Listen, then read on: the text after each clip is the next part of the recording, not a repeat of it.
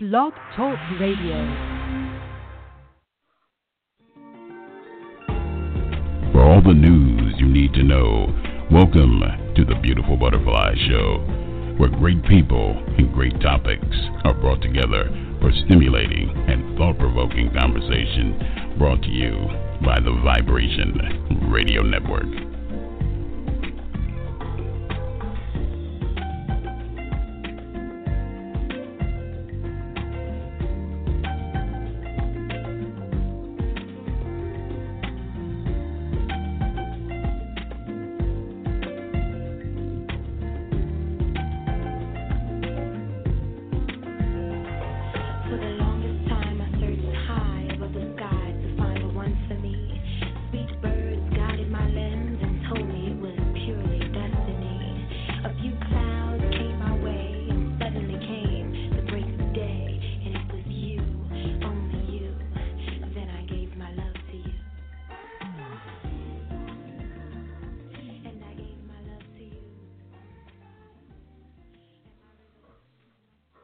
Everyone to the Beautiful Butterfly Show. I'm your host Bianca Fly.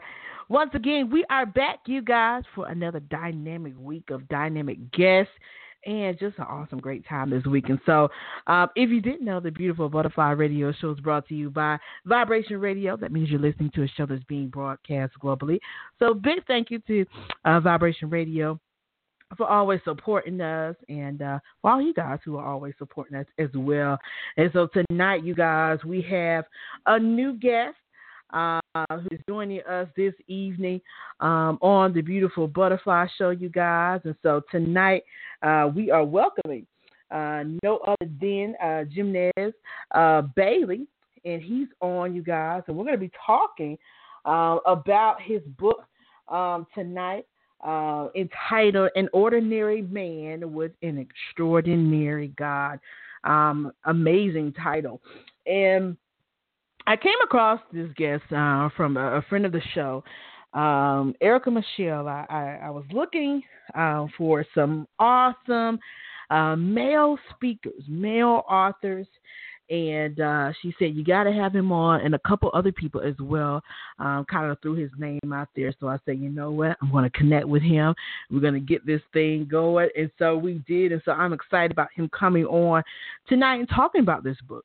Um, you guys know that anytime we bring a guest on or we have a discussion on things, we always talk about transparency and being real about our journey through life. And that is exactly what our guest does tonight um, in this book and what he does when he speaks um, at other uh, events and other shows as well, you guys. So tonight we are welcome, welcoming uh, him on the show. And if you're out there, uh, maybe you have a question, maybe you have a comment, uh, feel free to call in. The number is 347 326 9139 is the number.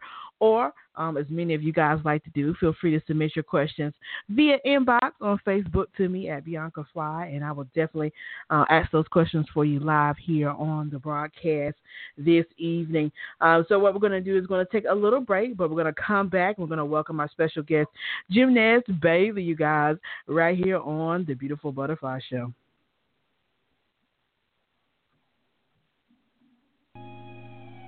Hey everyone, it's me, Lisa from the Conversations with Trent show, featuring, you guessed it, me. Be sure to tune in Friday nights, 8 p.m. Central, 9 p.m. Eastern, as we strive to guide you to greater authentic living, right here on your radio networks, YRN 1328.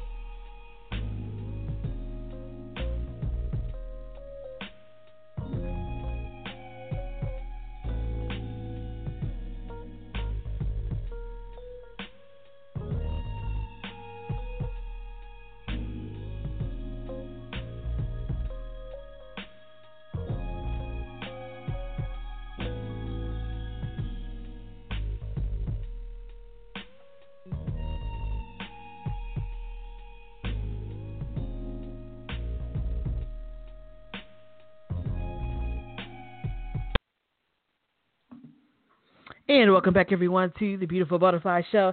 And as promised, you guys, this evening we are welcomed by Jimenez Bailey, author of An Ordinary Man with an Extraordinary God. And uh, he's going to tell us all about himself and more, you guys. So we're not going to delay any longer. We're going to bring uh, the man of the hour on here. Uh, Jimenez, there? Yes, I am. Thank you so much for having me on tonight. Absolutely, my pleasure. You have to let me know I, I said your name correctly or not. you did actually did you actually did pronounce it correctly. It is pronounced Jimenez, and you're right. Jimenez, uh, it's okay. always a pleasant surprise. Yes, it's pronounced Jimenez, and uh, so it's a unique name. It's actually Jimenez in Spanish, but my my family pronounces the J hard. So uh, you were okay. you were perfect. So thank you so much for that. wonderful, wonderful. And so, uh, thank you so much for joining me this evening. Definitely appreciate you coming on the show this evening. And so, uh, Jimenez, for the folks out here, this may be their first time being introduced to you, um, hearing you speak. Um, tell us a little bit about yourself. Well, well, thank you. First and foremost, again, I just want to thank you for having me on uh, your show tonight. I was tremendously humbled when you reached out to me, and uh, I always ask, how did someone find out about me, and what makes them interested in having what I consider just me on the show? and uh, so I thank you so much for having me on tonight as your guest. Well, my name is Jimenez Bailey. I am. Uh, first and foremost, a servant. Uh, I am a child of the Most High God. I am my Father's son and uh, I have a passion for leading and training and raising up men for the kingdom. Uh, mm-hmm. I am a a father. Uh, my son Jonathan is 32. I'm about to be a husband in the next uh, three or four months. I'm getting married on June 24th, and uh, I'm excited about what God has in store. Yes, it's been an amazing journey, and I'm sure we'll probably get into that at some point yeah. during our discussion tonight but I'm grateful for for just his his love and his grace and his mercy. But I'm a speaker, I'm a Christian leadership trainer, uh, and I have a passion for serving and leading others to be the best that they can be for Christ. Uh, I've been speaking professionally for uh, probably I opened my business JBI Leadership Group in the year 2000. Uh, but I have mm-hmm. a background. I was in the Army for a few years. I flew on helicopters in the Army. I was a crew chief. I was in aviation for many years mm-hmm. as a corporate executive for one of the major airlines. And then I started my own business back in 2000 uh, doing professional speaking uh, and leadership training and I'm going to say probably about maybe five or six years ago, God spoke to me and transitioned me into uh, speaking and teaching and training on Christian leadership. And so that is my forte now. That's what my passion is, and my heart is in, in leading and training others, again, to serve and be the best that they can be for Christ and reaching others for the kingdom. So I'm an author. I published my book, An Ordinary Man with an Extraordinary God, last October. And uh, mm-hmm. that's been a tremendous blessing. And uh, again, uh, it's my journey. Uh, as I walk my, my listeners and my readers through the different chapters of my life. And my hope in mm-hmm. writing that book was uh, hopefully that I could inspire someone to help someone uh, really make the right choices in life. You know, as we walk through those different chapters, as I call them in life, uh, mm-hmm. Most of the time, God isn't leading us; we're leading ourselves. So, an ordinary man and an extraordinary God is really those chapters where I once I decided to let God lead my life. He opened up doors and windows of heaven that I could never imagine. So, uh, mm-hmm. I'm just tremendously blessed. I'm always encouraged when I can just be of help and of service to others. And uh, I'm hoping by being on your show tonight that I can just be a blessing to someone that's that may be listening in your listening audience tonight. Absolutely. And, and I wanted to ask you, uh, Jimenez, for you, when was that moment? Because um, everybody, of course, who has been in the Army, uh, military, Air Force, uh, has a story about their experience and, and different things they, they had to endure and encounter. And so, for you, uh, when was that moment for you that you decided um, that your life was not going in the direction in which it could be going in the best way? When when was that moment that you said, you know, okay, okay, God, I, I need a little assistance on on getting my life um, on track here? Sure, absolutely. I remember like it was yesterday. I was working for, at the time, I was working for a major airline. I was one of the up and coming rising black executives in, in aviation. Mm-hmm. And I was the director of aircraft maintenance for this particular airline.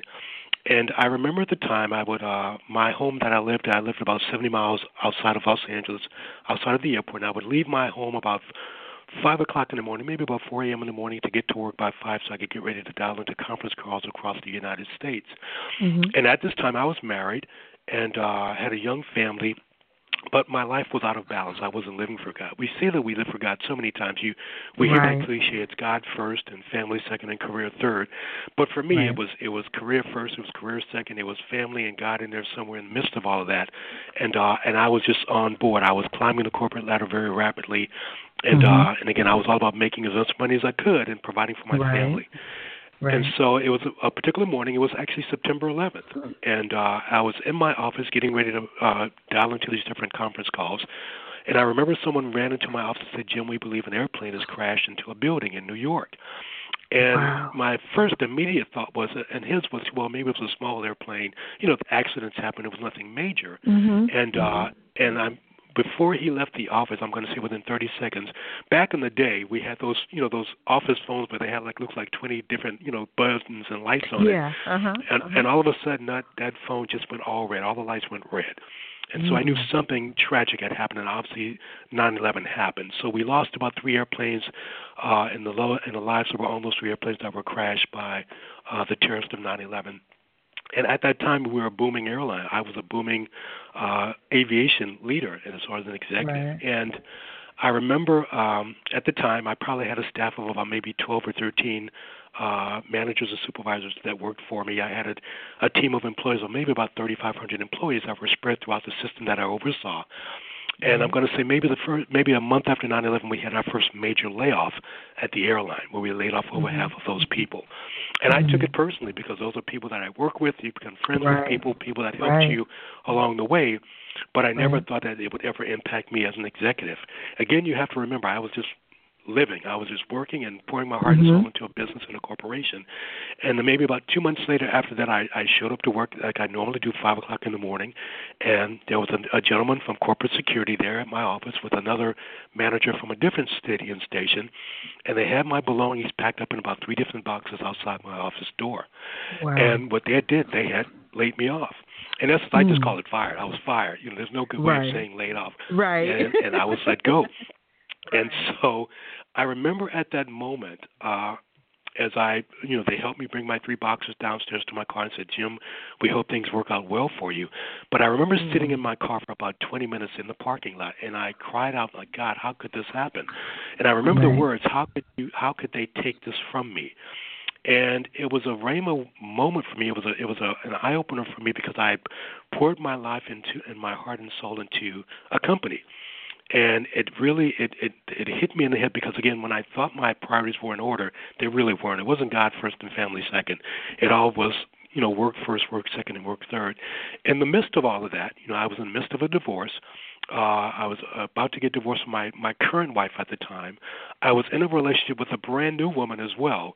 So my life was completely out of order. I mean, it was just completely out of balance. I just had all kind of stuff going on. Here in Texas, they call it a hot mess. I was a hot mess before I even to Texas. And so Yeah. at that moment, I knew that I needed to make some changes in my life. Uh, I knew that I wasn't doing the right thing, and I put all of my hope, all of my faith, all of my um, what you would call trust in man mm-hmm. and in a Mhm, business. In a, mhm. and some of us, as we're young, you know, we go to school or we don't go to school. We we climb the corporate ladder, and we our goal and our purposes. I, you know, I was trying to I was trying to conquer the world. And uh, I always tell people there's a scene in that old movie Scarface where you know Al Pacino's looking up at the blimp and it says the world is mine, scrolling across the blimp. That was my motto back then. The world is mine, and I was hungry and I was Yeah. going to do whatever I could do to get it. And so Mhm. I was thankful. I wasn't out of work long. Maybe I was out of work two weeks, and a headhunter or a recruiter called me, and they offered me a position for a, a director of maintenance position in a small town in Northern California. And like Mhm. most of us do, I didn't pray on it. I didn't see God. I'm thinking, oh my God, I need to continue to, you know, pay these Right. bills and make these mortgage Right. payments. I flew Mhm. down for a quick interview. You know, I, I flew back home. They made me an offer the next day, and I accepted.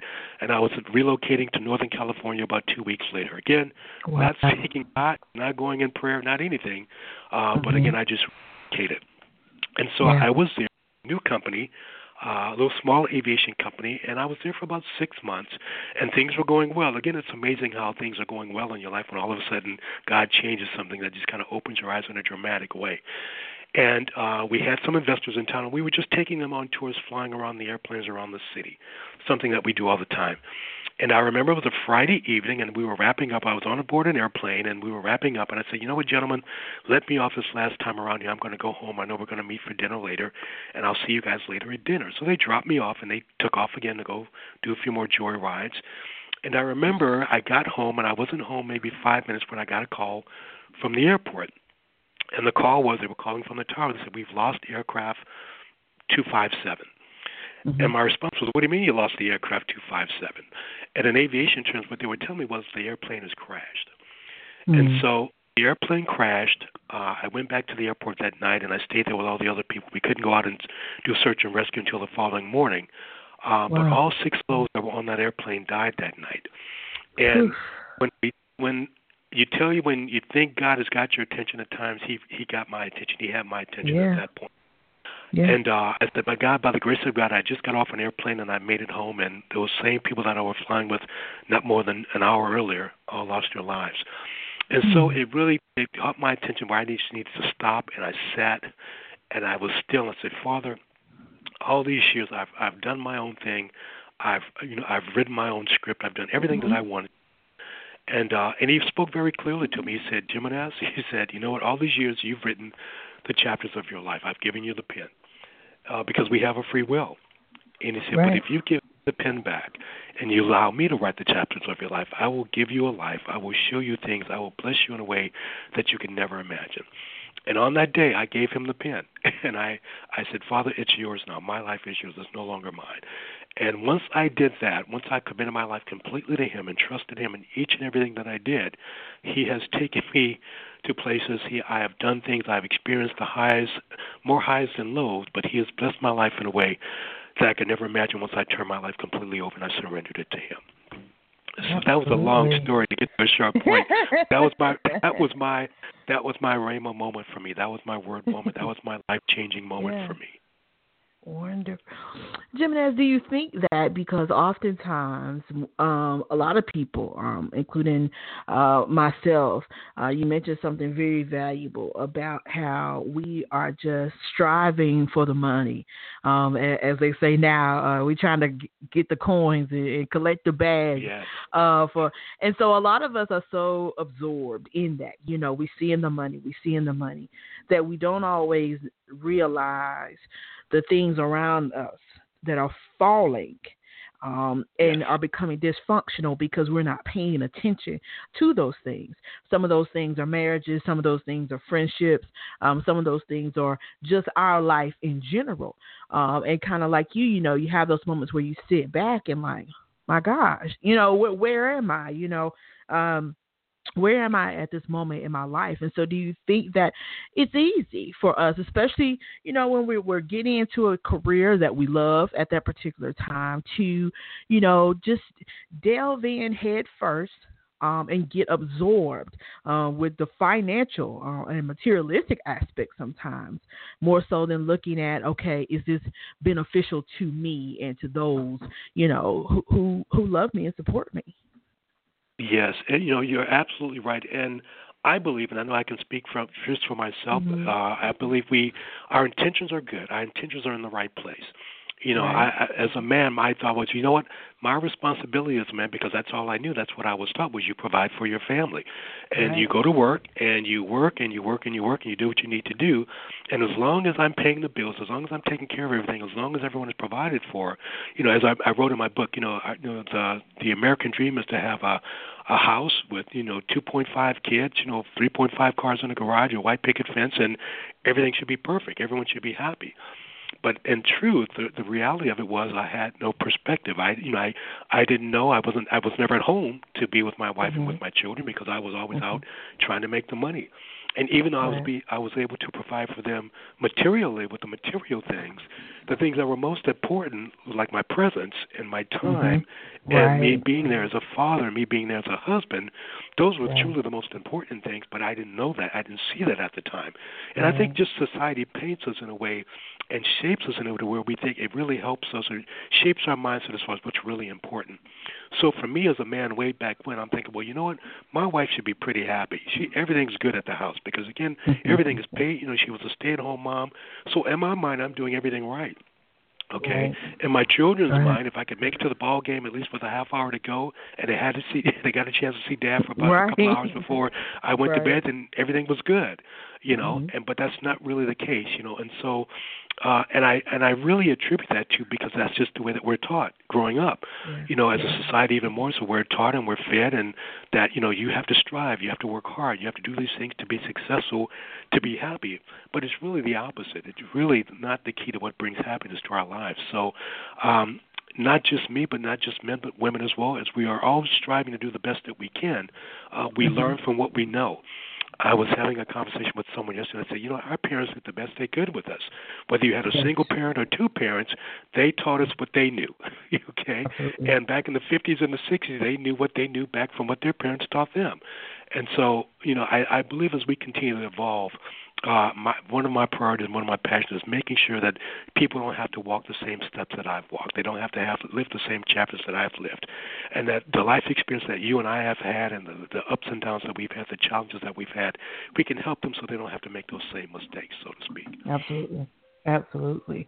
Um, in this book, um, An Ordinary Man uh, with an Extraordinary God uh, is actually a powerful journey of self discovery, peace, and finding true joy in your life.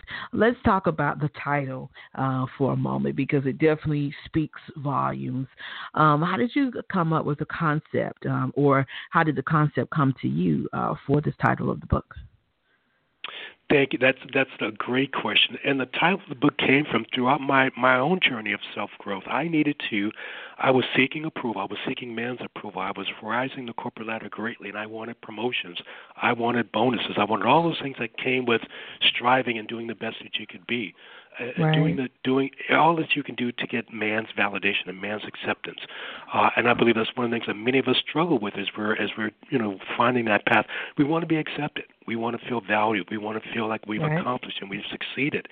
And I struggled for a while in my life as I was growing up and as I was going through those chapters in my early 20s and mid 20s and early 30s was, you know, we have mentors, we have different people that we look up to, that we aspire to be, people that really are are successful and we have a tendency, at least I did, I was patterning, I was trying to pattern my lives after those people.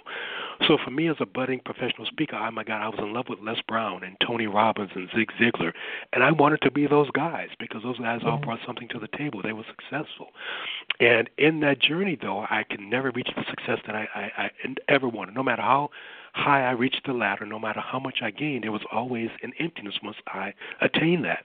If I got mm-hmm. the corner office with the great view, once I got it, there was still something more that I was lacking or missing. So I figured if I work a little harder, if I get another promotion, it'll, you know, I'll feel happier. The same thing in relationships. I was married to my first wife. We got married when we were, I was 23 and she was 33. Uh, she was married at the time. She got divorced to marry me. Everything that I was doing was out of order. My God, was it out of order? Yeah. I was a hot mess with a capital H. uh, and, and we were married for 13 years. And as I mentioned earlier, in the midst of my divorce, I left. I divorced my wife, my first wife. I left my first wife to marry someone else. So everything mm. that I was mm. doing was out of order. I was seeking right. more, whether it was right. through men or whether it was through material things that only God could give me. And right. at that point, we talked about that rhema moment where God just spoke to me and said, "You know what? I love you for who you are. I created you to be a you're unique. You're my unique son, and you have gifts and talents and skills that I need for the kingdom. And I love you for exactly who you are, Jimenez. You don't have to be anyone else but Jimenez." And once I understood that, once I was able to embrace that, uh, the title of the book was, uh, and it was an evolution, was, you know, I'm just an ordinary man with an extraordinary God. And it speaks to everyone that God loves us in our ordinary. He loves us exactly who we are. We don't have to be a superstar. We don't have to be a mega millionaire. He just wants to love us and use us exactly where we are and exactly for who He created us to be. So the title, An Ordinary Man with an Extraordinary God, my hope was that it, it would resonate and it would cap someone's attention and say, you know what, that's me. I'm just Mike or I'm just Joe. I'm just Sue or I'm just Sarah. I'm just Erica. I'm just whoever. But I serve an extraordinary God and He's going to do extraordinary things in my life. That's where the title came from. And I wanted to ask you because um, I love to to hear men's perspective when it comes to marriage and relationships as well. And one of the things you talked about, what is what is very very easy for us to do um, is to do things out of order. You know, we yes. we have those moments, especially when it comes to relationships, because you you've had people who, you know, they might have had that child, you know, before they got married, and then yes. all of these different things. Or while you're married, you happen to meet somebody else that's married, and then you two, you know, get together, and there's certain things you like, and and that's that whole thing is out of order. And so yes. for you in that process, looking back, what do you think was the reason behind you kind of doing things out of order when it came to your relationship? Do you think it kind of went back to, you know, what we were talking about earlier? You know, you you were focused on the money. You will focus on, okay, this is what we can do, you know, with this money. Yes. Do you think kind of that mi- same mindset played uh, a huge influence when it came to, you know, your relationships and marriages as well? Absolutely, I believe, Yeah. uh, and I and I share this in the book. I I believe we struggle at times because we in relationships. I believe we struggle at times when we do struggle because many times we don't have what a, we don't have a template for a godly relationship. We mirror what we see in our parents. We mirror what we see in others, whether it's our friends or couples that are married. You know, we we seek their advice and we seek their counsel when it comes to what we should be doing in a relationship. Mhm. And I truly believe, um, you know, I don't believe at times we have a proper understanding of what a what a godly relationship is, what a covenant marriage is, what a covenant relationship is. And the truth of the matter too, when I was coming up, I was I was just lustful. I was just I was a there was a there's that old song by Parliament Parliament Funkadelic, an atomic dog girl. I was an atomic dog. I was filled with lust. You know, I had lust with a capital L just oozing out of me. But at that time, you know that was my normal. I thought that was what men did. I, you know, men of power, men of substance, men of success. That's what we Mm-hmm. did. That's what we were supposed Right. to do. And so I was, you know, I had a strong spirit of lust. Everything that I did from a, uh, it was a conquering standpoint. I was getting another notch on my belt. I share this story. It's amazing how, amazing how we can twist things up. I, I, I've been a believer for a very long time. I haven't been saved. You know, I wasn't saved, but I was a believer. And you know, I loved David in the book in the Bible. I love King David, Mhm. right? And I would mirror my life after David. I'm like, oh, wait a minute now. David was a man after God's own heart, right? You know, Mhm. David, you know, did some stuff, right? David, you know, he hooked up with Bathsheba, but you know, God forgave him, and God, you know, he led on David into greater things. But there was a price to pay for that. You know, there was a price to pay for David's sin with Bathsheba, and so uh, I believe a lot of it is we we attach ourselves to ideals and ideology and what the world says is okay, and we truly, if we don't have what I consider a godly template of what a marriage should be like, what a relationship, we're gonna we're gonna lead from the flesh Right. to Right. what feels good, makes sense to us. If I call my brother or if I meet my brother at the bar for a drink, he goes, "No, man, you should be doing this." Then you know we we consider that wise counsel, right? Or maybe Right. we reach out to our parents or we reach out to a family member or the girls at the at, at the hair salon, and we consider that wise counsel. And so I believe for me it was again making sure number one I didn't have a godly template. You know my parents were amazing. You know I grew up my parents divorced when I was young, but they were we were always still together as a family unit. But I truly didn't have Mhm. a godly template what and an understanding and knowledge of the Word of God of what a covenant relationship means, what Mhm. a covenant marriage means. And just because I have a Right. baby doesn't mean I'm a father. And so right. I believe we have to do a better job. We, you know, I, I I was on the radio show last night speaking on why are men leaving the church? Because again, men are hungry, men are listening, men need healing, men need teaching, men need strength. But Mhm. I was was growing up and I was trying to navigate those the wall of the world myself, but I was doing it in an ungodly way, you know, not really not based on scripture, not using the word of God or Jesus as my template. When you look back um, at, at at those situations, um, what are some some key things? Uh, Because oftentimes we we see um, red flags that occur Yeah. in our life, and we just okay, all right, I see it, but I'm I'm gonna keep going forward. I know it's there, but I'm I'm gonna keep doing what I need to do. Looking back um, and, and and seeing some of those red flags, um, do you think that once we get so far gone in, in what we want and what we desire, it's hard to, to pull it back and, and gain control? you know, over it again. Yes. Yes. Yeah. yeah. You know what? And what's difficult, and what and what's going to sound um, when I say this, it's unfortunate, but I believe it's true. Um, mm-hmm. We see the red flags, right? You know, the red flags are in our peripheral vision. Sometimes they're right in front of us, but we move them to our peripheral, and we feel like we can overcome it, or we can sidestep right. it, or we can go around it. Or you know what? If I implement this, if I put this plan in place, if I do this, you know what? The red flag will go away. And ultimately, what will happen is we have to hit rock bottom or something dramatic or something drastic happens in our lives to break us, God will break us, and He will bring us to rock bottom for it to finally get our attention. And I believe, because again, if we're just relying on ourselves as flesh and as men and women, we're going to feel that we can conquer it. We could do it. I can do it because I got a I got a bachelor's, I got a master's, I have a PhD, I got smarts, I got this. I can call my financial advisor. I could I could hook up with this person or hook up with that person, and I can skate around it. I can get around that red flag you know, in, in mm-hmm. a sense of relationships. You know what? I know my wife's not happy, but you know what? Once I hit this bonus, you know, I, I can buy her a new car. I can buy her some new clothes. Right. I can do this. We can go on. We right. can go on vacation. Things will be better. Or you right. know what? I know we've been waiting for a while to have a child. Maybe once we have a child, I know things will get better in our relationship. So we try to find these things to pacify us and to help us eliminate those red flags. But in the end, ultimately, God brings something to us that, that really helps us. It brings us down, and it crashes, and we crash and burn, and then we seek Him and like, okay, God. And He goes, I got your attention. Do I finally have your attention? Mm-hmm, and ultimately, mm-hmm. unfortunately, that's what it takes. Sometimes we all have those yeah. moments where, you know, when I thought I was good, and all of a sudden I, I didn't see it coming, or maybe it was all the time I ignored the red flags, mm-hmm. and then I hit rock bottom. My house gets yeah. repossessed. My car gets repossessed. My home goes into foreclosure. I get sued, or whatever that is. You know, I have a loss or a death in the family. It's those tragic moments, those eye-opening moments that unfortunately get mm-hmm. our attention. Mm-hmm, mm-hmm.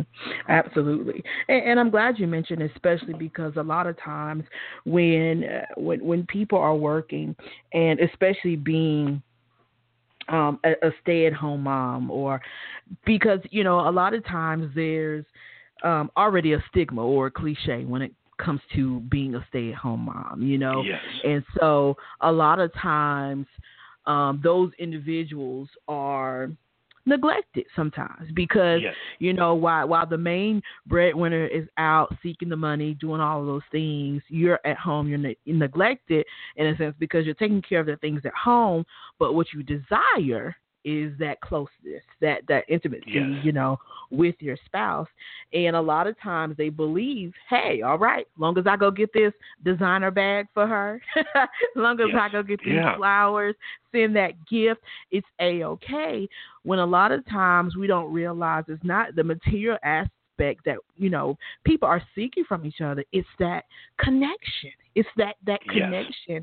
between you and that person, your heart, you know, your emotions, your desires, and so, um, I, and I think it's easy for people to get caught up in that trend, you know, because we we see it a lot where it's easy to kind of quote unquote pacify people by doing something for the moment. Okay, I know that yes. he or she's going to be angry, so I'm going I'm going to buy this purse or I'm going to buy this car for him, and and this is going to you know pacify the situation, but it always builds up in the end.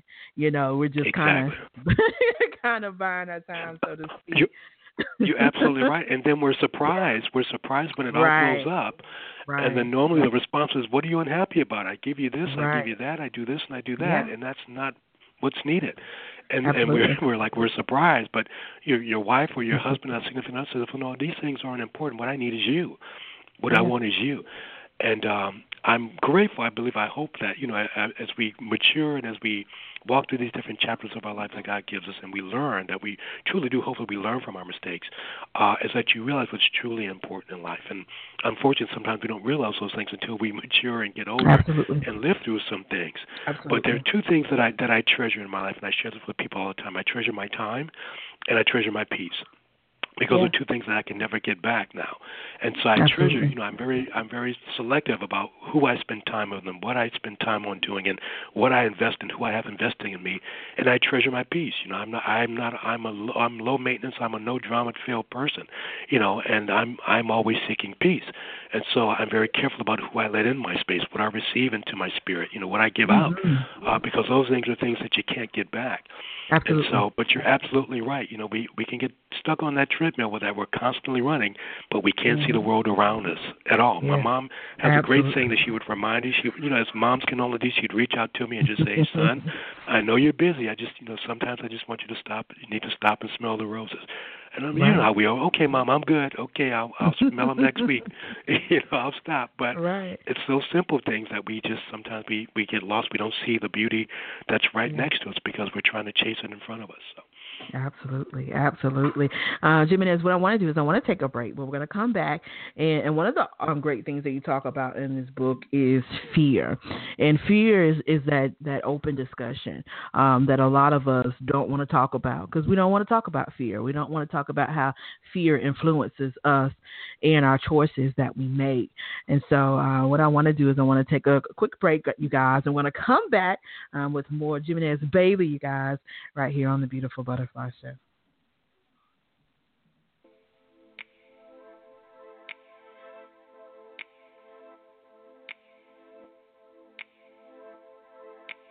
There is a musical revolution coming. A mixture of jazz, soul, and funk.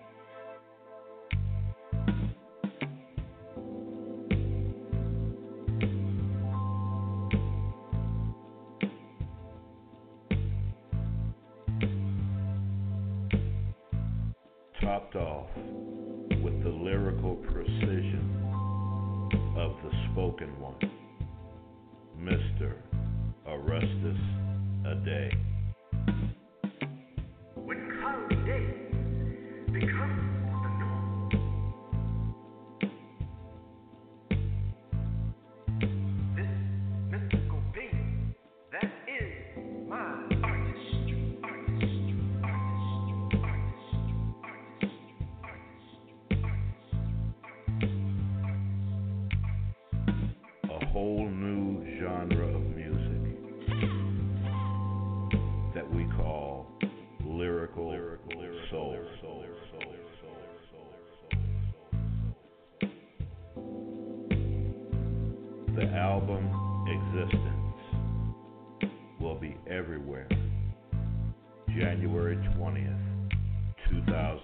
2018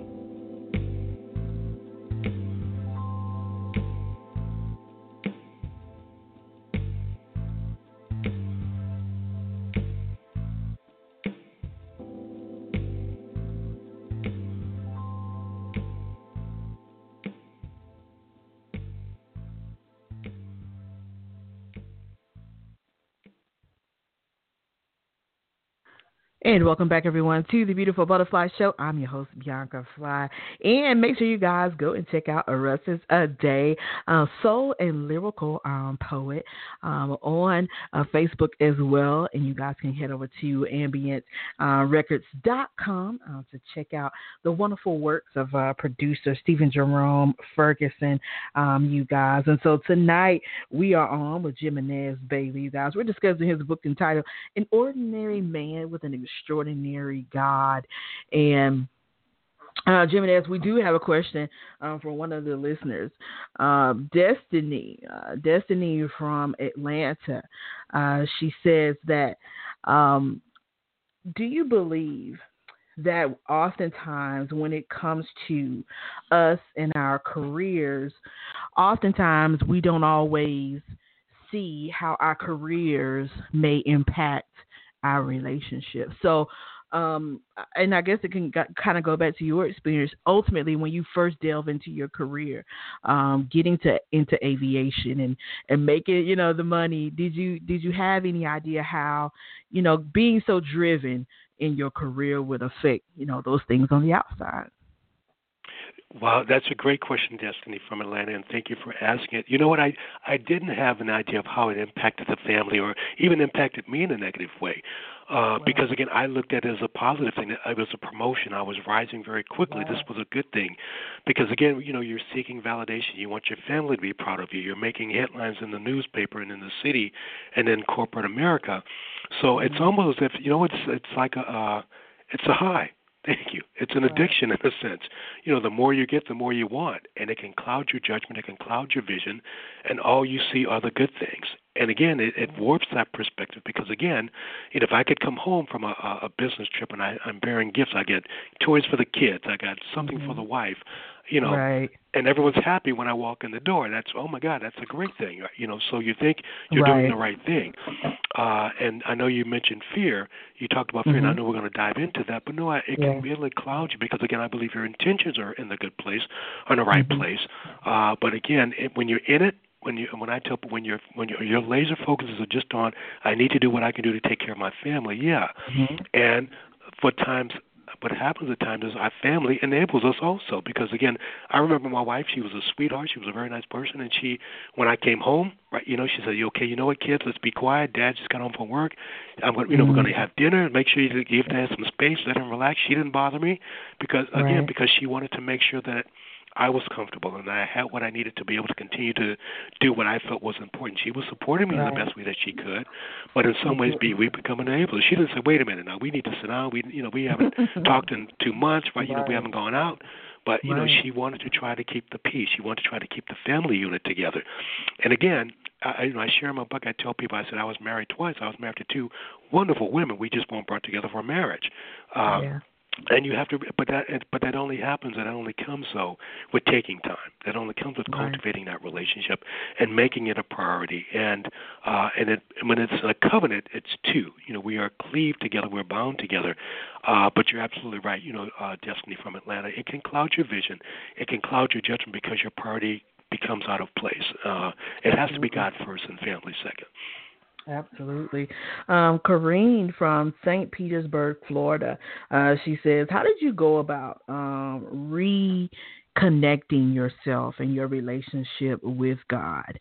Um, and I know earlier in the broadcast you talked about how, uh, you know, God was a part of your life. However, the connection only began to get stronger, you know, once certain things began to, to take place in your in your life. So, how did you rebuild that connection uh, between you um, and your faith and, and belief in God? Wow, you know that's a great question. You know how I had to rebuild that connection? I needed to spend time with Him, and unfortunately, what happens is we only spend that time with Him when we're broken. And I mm. mentioned it earlier. When we get that, when we get that moment where we have nowhere else to go but God, that's where we go.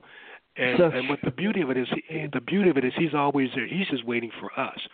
But once I mm-hmm. spent that time with him, once I needed to get into that dark place, so to speak, to help him bring me out of that dark place, I, I, I share this story. It's a funny story, but it wasn't funny at the time. I remember after my second divorce, and my God, his second divorce, I, I'm real about it. You know, I'm, this is my, I'll, I'll be getting married for the third time, and I'm thankful that the third time is a charm, my mom says. I'm like, praise God. He's absolutely right. But I remember you know, after my second divorce, I was, you know, I was at my apartment. I had moved into an apartment, and I was, I was shut in. You know, I hadn't left the apartment for like a week, and I was, you know, I was in my bedroom.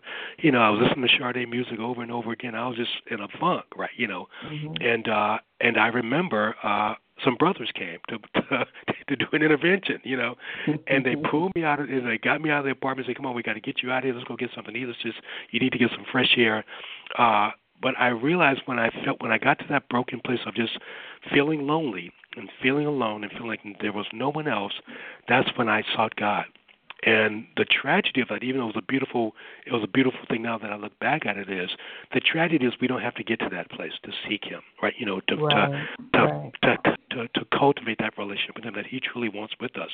But to answer her question, uh, it took me being in a dark place to to truly see mm. that God loved and that his love was the most important thing and the only thing that I truly ever needed. And that's what I desire. That's what we all desire, his love.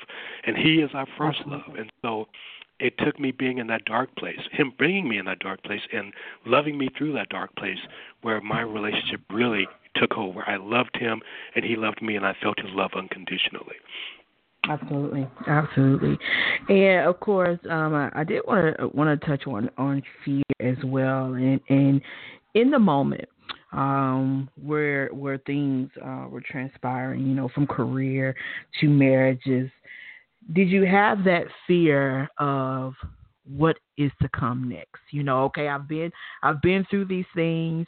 What next am I in store for? And once you got to the place in life uh, where you became comfortable being who Jimenez is, um, do you believe that fear is one of those things um, that we have to battle daily um, in our journey to create a, a greater relationship uh, with God and, and just, you know, the journey of life?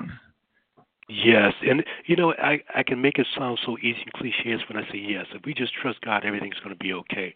Um, yeah. But the truth of the matter is, we all struggle with fear. I even I still I still have fights with it every now and then as well.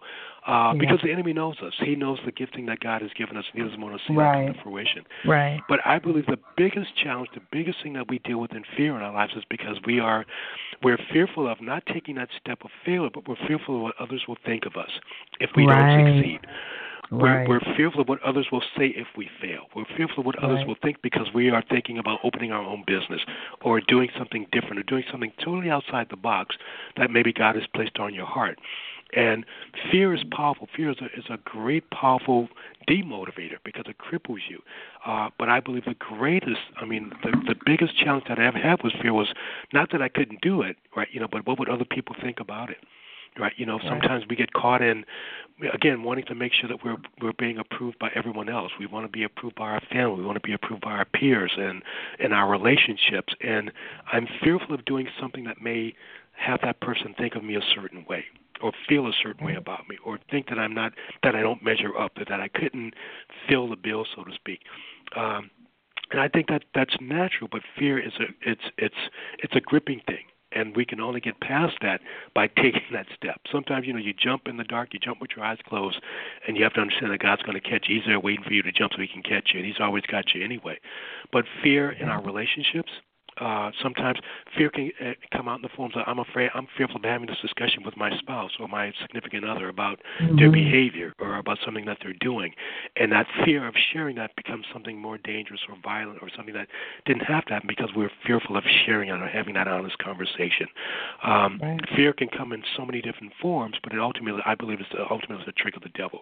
It's a it's a trick of the enemy. Yeah. But we have to be yeah. able to number one trust God uh, we do have to. I believe prayer is such a powerful, powerful weapon when it comes to fear. Uh, if you don't have a, a a, a strong prayer life. I tell people start where you are today. You don't have to pray for 24 hours a day, but you know, just prayer is just a conversation with God. You're just talking to God. If you and God are just walking through the you know, through the building, you just like, "What's up, God?" He goes, "What's up, Jim?" And I say, "That's prayer to me." Right? You know, you're having a conversation. yeah. It's just having fellowship right. with Him and where you're just having a relationship with him where you guys are talking like you're friends.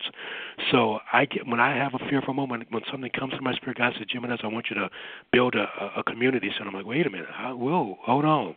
You know, who's going to pay for that? How's that going to happen? You want me to do what? Where's it going to be? I didn't want to live in this particular city, right? You know, but again, it's it's it's a trust that only He can give you that you're seeking Him. So God, you know, my life is your life. Your plans are the plans that are best for me, and uh, it is a matter of trust, and that comes with time. It comes. It is a journey.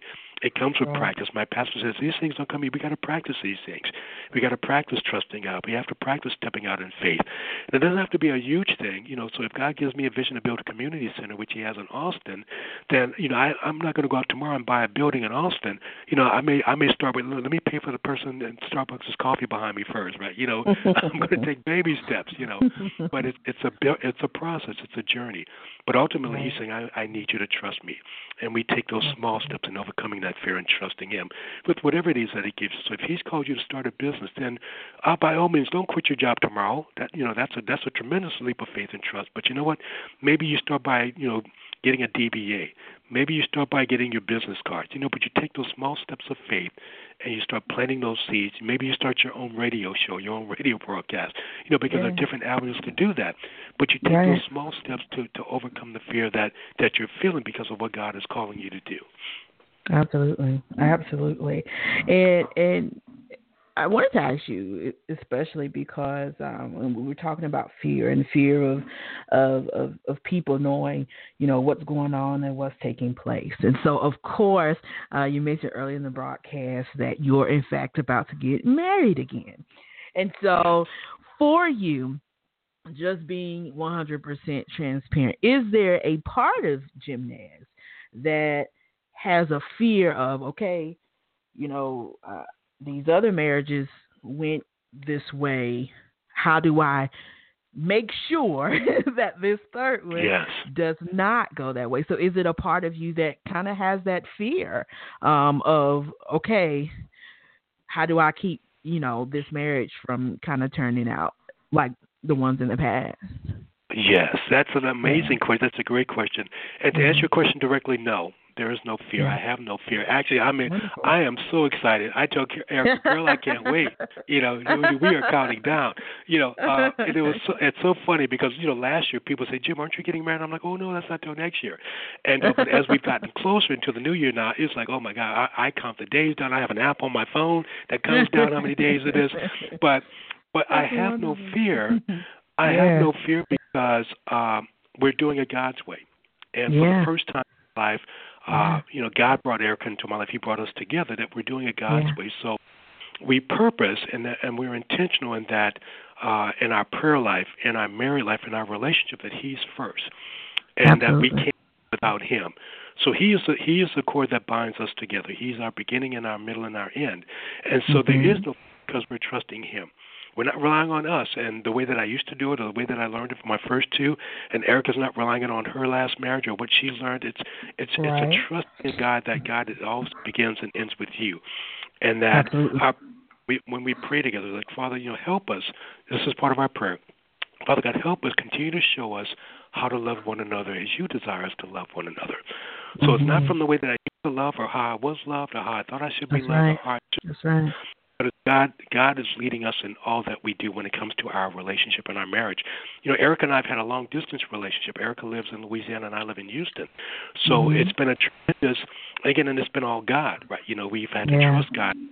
It's forced us to, and all- in a way that only God can, you know, when we talk on the phone, because, you know, we may see each other once or twice a month, you know, our conversations are so much more in tune because we are forced to pay attention. That's right. We're forced to, we're forced right. to listen, you know, because our conversation over the telephone. Yes. And when we see Yes. each other, every when we see each other, every moment is precious. So if we're just having dinner at a restaurant or we're going to a movie, those are new adventures for us, you know. Mhm. So, Mhm. um, but no, there is no fear, and it's and, and I say that the, the, the fear we have no fear because it, it's God ordained. God has brought us together. Yeah. We're not man's way, and so Absolutely. uh, we continue to learn, we continue to grow, uh, we continue to communicate because I believe that's one of the biggest things communication and learning how Mm-hmm. that other person communicates and being intentional and loving first uh, and not thinking worst intentions first. You know, so. Uh, Yep. I mentioned that before, but us talking over the telephone, we can't see each other. So if Erica says something to me, before I react or respond, like, wait a minute, what did she say and how did she say it? I have to make sure that I'm being intentional first because, again, I can't see her. Mhm. So, uh, and we, you know, it's seeking God. It's like God, okay, you got this. We're just, we're just being obedient. We're just being obedient to what you're calling us to do, and, but we're seeking Him always, and how we communicate, how we laugh, how we live, how we love one another, and what His plans are for us. It's not our lives Yeah. coming together, but it's two lives that He's brought together for Him and for His kingdom, and that we're, we're just two wonderful people that He's brought together uh, Absolutely. to love one another. Absolutely, and I and it goes back to what you were saying about communication, and I believe that um, because I have definitely uh, did the the long distance relationship, and so with that, um, there has to be trust. I don't I don't think there's any other way to make it through a long distance relationship if there's not any trust. But also, people don't understand. I think versus people who you know, stay in a cro- close proximity to each other or can see each other on a regular basis.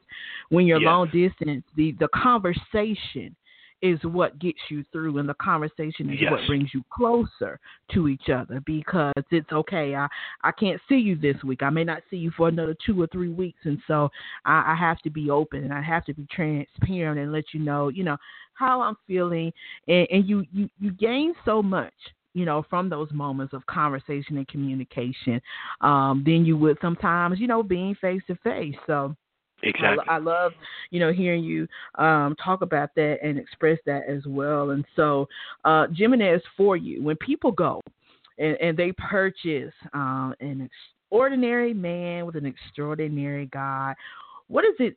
What is your desire? What is your hope that people will walk away from um, and take away from when reading this book? Uh, my hope is that, and my prayer is always that anyone who reads my book uh, is that they'll use it. It'll, be, it'll become a template or a roadmap for them. Um, mm-hmm. That it, that they'll allow the Holy Spirit to reach them in a place where they could never reach before. Uh, and I, my hope is that in reading my book, it's really the journey in my the chapters of my life uh, when I was doing it on my own, when I was doing it without God, when I was doing it mediocre, when I thought God was really truly leading my life, but He wasn't, and to the place that I am today, where God completely leads my life, where I'm just completely surrendered to Him, and my focus is different. I still have a passion, you know, I still have a purpose in speaking and leading and training, but it's for Him now. It's not for Jimenez. And so my hope is that by people reading my book, it's just again an ordinary man with an extraordinary God that will tell them that God wants to use you wherever you are, no matter what the previous chapters are of your life, no matter what the chapters are that that you're writing right now. But right now, if you give him that pen and you let him start writing these chapters of your life, your life will truly become extraordinary. Absolutely. It's just a transparent, humble version of someone who's gonna. You'll laugh, you'll cry, you'll be like, "Oh my God, I don't believe he did that." But you know what? But I feel the only way that we, you know, we can connect and be honest with people is just to be real and say, if he did it for me, he'll do it for you. Absolutely. Jimenez, for you, um, from your journey um, throughout this whole process and to where you are today, what is the, the biggest life lesson that you believe you've learned thus far about about yourself and, and the growth um, that you have seen transpire um, and take place in your life? Mm, I would say the the biggest change, the biggest thing that's that's cemented in my soul and cemented in my heart is that I can't do it without Christ. I can't do it without God. Yeah. No matter what my gifts and skill sets and talents that He's given me, I can't do anything without Him. Uh, and it all starts with Him. And so for me, whether he, you know, whether I, you know, I'm, I'm going speaking somewhere, or someone calls me uh, for an engagement or a, a book publishing or whatever it is, uh, that everything that I have, all the gifts, all the accolades, all the material things, all the purpose that I'm in in my life right now is all because of him. And that now I know that I can't do anything without him. It's solely because of his grace and his love and his mercy that I'm able to do what I do. And that's Absolutely. it. It's all for him. Absolutely. Absolutely. Uh, Jimenez, for our, our, our male listeners, I mean, because I always love to, to leave our, our male listeners, especially uh, with, with some words of encouragement. And so, for those men out here, they are seeking, you know, what their purpose is. Maybe they're doing things out of order and and know that those things are out of order. Maybe they are, are struggling with fears and self doubts and all of those things. What would be your words of encouragement um, to those men who are listening this evening? Wow, you know what? I would I would I would remind them of this. Um, that when when Jesus picked the twelve disciples, uh, when he came upon his first two disciples, we have to remember those disciples weren't just fishermen and just ordinary brothers. Those brothers were, were, were busy. Those brothers were for on purpose. Those were, were prominent brothers doing things in society. And and God recognized that. They knew who Jesus was. They didn't just Jesus didn't walk up on them and say, "Hey, why don't y'all join me?" They knew who he was. They had heard him preaching and speaking it around the community, but uh, God chose them because of their unique gifts that they had and then wherever they were in the marketplace, some were fishermen, some were tax collectors, some were, you know, doing different things in in in, in their business. But God wanted to use them exactly where they are and where they were, regardless of what their sins were, regardless of what they were doing. He chose twelve, and I believe that you can be one of those twelve as well. Our sole purpose is to reach others and to bring them to Christ. And I would encourage men to, right now, wherever you are, whatever your walk in life is, whatever sins you've committed, whatever things that you've failed in, whatever place that you are right now, that God has a special purpose and a calling on your life. And all He wants you to do is just come to Him. All He wants you to do is say yes.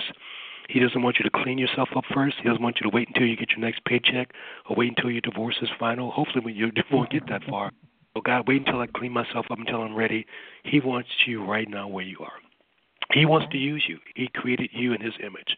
You are the most beautiful, the most handsome, the most gifted person that He's ever created and there's a special place that He needs you. The world is waiting for you, but it's waiting for you through Him. And He's saying, Come to me.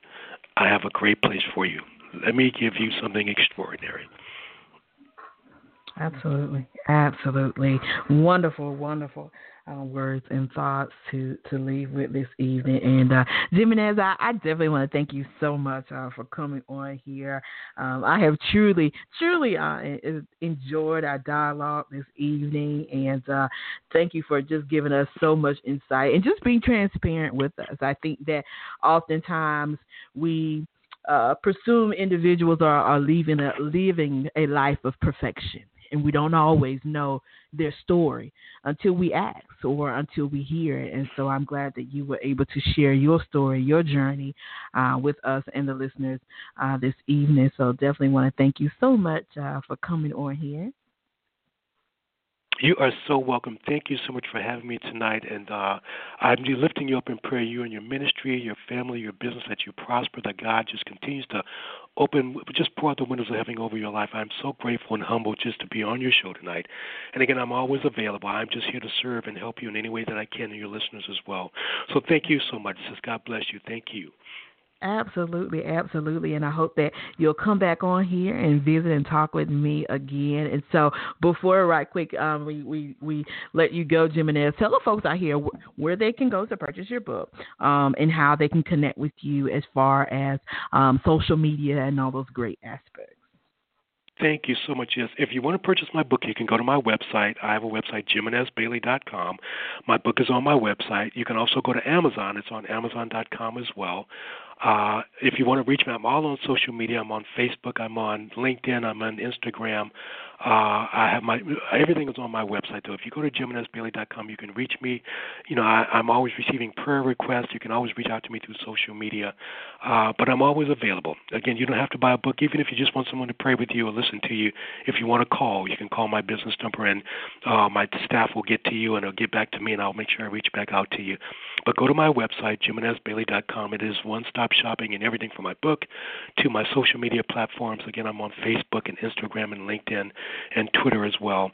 But uh, again, reach out to me. I'd love to be a blessing to anyone who reaches out to me.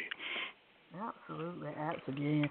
And uh, we will definitely be sharing that link um, on the Beautiful Butterfly Show page uh, for you guys as well who uh, want to be able to connect with Jimenez as well as purchase his book. And so, with that said, uh, thank you again so much for coming on here. And uh, I'm excited and congratulations to you and Miss Erica.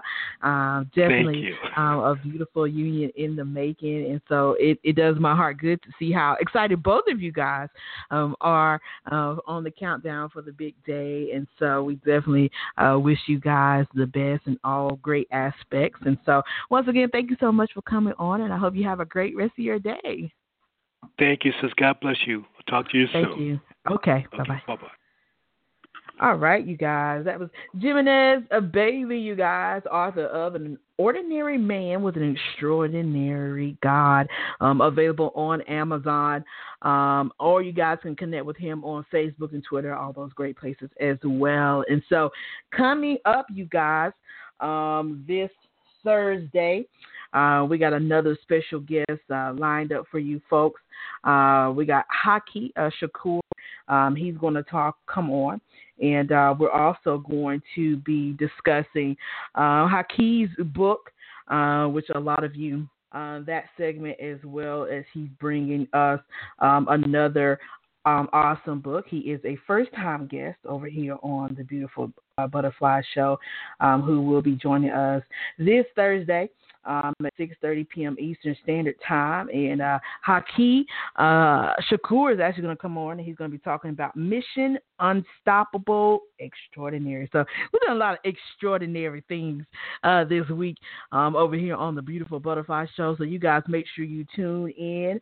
Um, it's going to be another powerful men's powerful segment week right here on the Beautiful Butterfly Show, brought to you by Vibration Radio, you guys. And so with that said, we're going to get ready to get out of here. And um, I'm going to play um, a little bit a piece by Augustus a Day. Make sure you guys go and check him out as well. Uh, this was is entitled um, "Through um, the Struggle," and uh, I am Bianca Fly. Guess what? I'll see you guys Thursday, same time, same place, right here on the Beautiful Butterfly Show.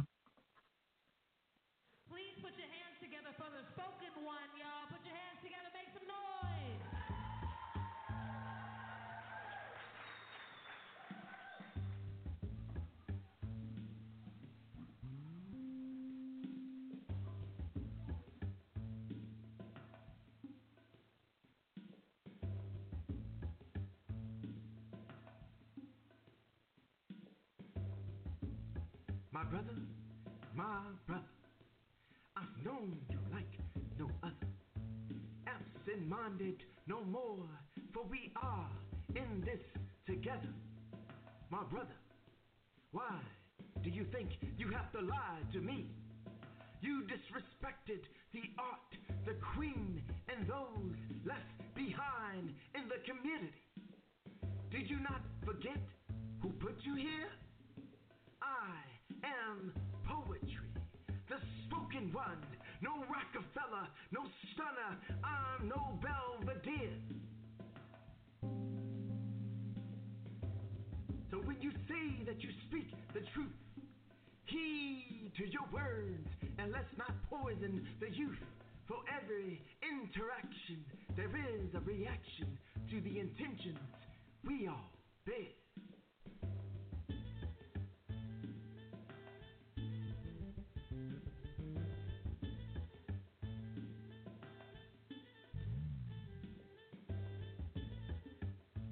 When the money talks and the bullshit walks, the greed inside it materializes. Reconstructed slave labor in this modern day Babylon, stranded for the rest of our lives. Should we not stand together, or should we not stand at all? Hidden behind corporate concentration camps, lunge forward, casualty at play, now oblivious to the failure. It's not an option to take that fall.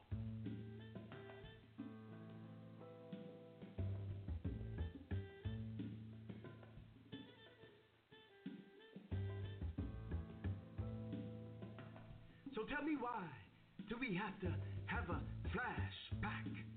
When our economic paper no longer represents that Andrew Jack, son of a bitch, born into the land of the rich. Stop it, boy. Quit being sarcastic. Nah, but really, who made the switch? A switch from this game piece called the struggle. And I've never played Monopoly well, so let the shotgun shells ring by any means necessary. I've been standing on two feet for far too long in this battle, literally. So, bridge united with you, with me, my brother, right here. Stand with me in this community.